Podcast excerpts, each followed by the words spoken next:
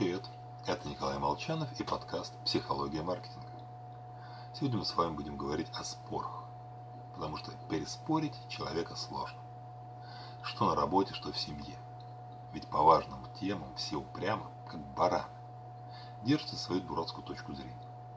Не способны посмотреть на ситуацию объективно, в отличие от нас. Причина в том, что мышление человека, условно, состоит из двух частей – думающей и доказывающей. И что мы думаем, во что поверили, совершенно не важно. Доказывающая часть с удовольствием подберет факты, подтверждающие, что именно наше мнение единственно правильно.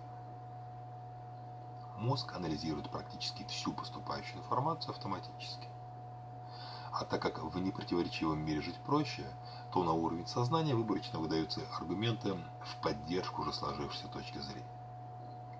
Результате человек искренне убежден в своей правоте. И вот эта особенность интерпретировать данные в свою пользу, она крайне полезна, если мы вдруг решим, что в нашей жизни не хватает чего-то экстрасенсорного. Так Уилсон предлагает поставить следующий эксперимент. Постарайтесь в течение следующей недели найти на улице монетку.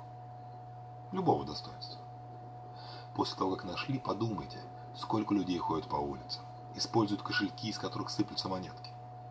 То есть, объясните находку с точки зрения обычной вероятности. Затем переходим ко второй части эксперимента. Представим, что наши мысли материальны. Визуализируем монетку. После чего начинаем искать, периодически напоминая себе, что сознание управляет Вселенной. В общем, практика марафона желания от Николая Молчанова. Находим монетку. А затем сравниваем время, которое потребовалось нам на поиск в случае рационального и мистического подхода. И делаем вывод. Какие? Каждый волен решить самостоятельно.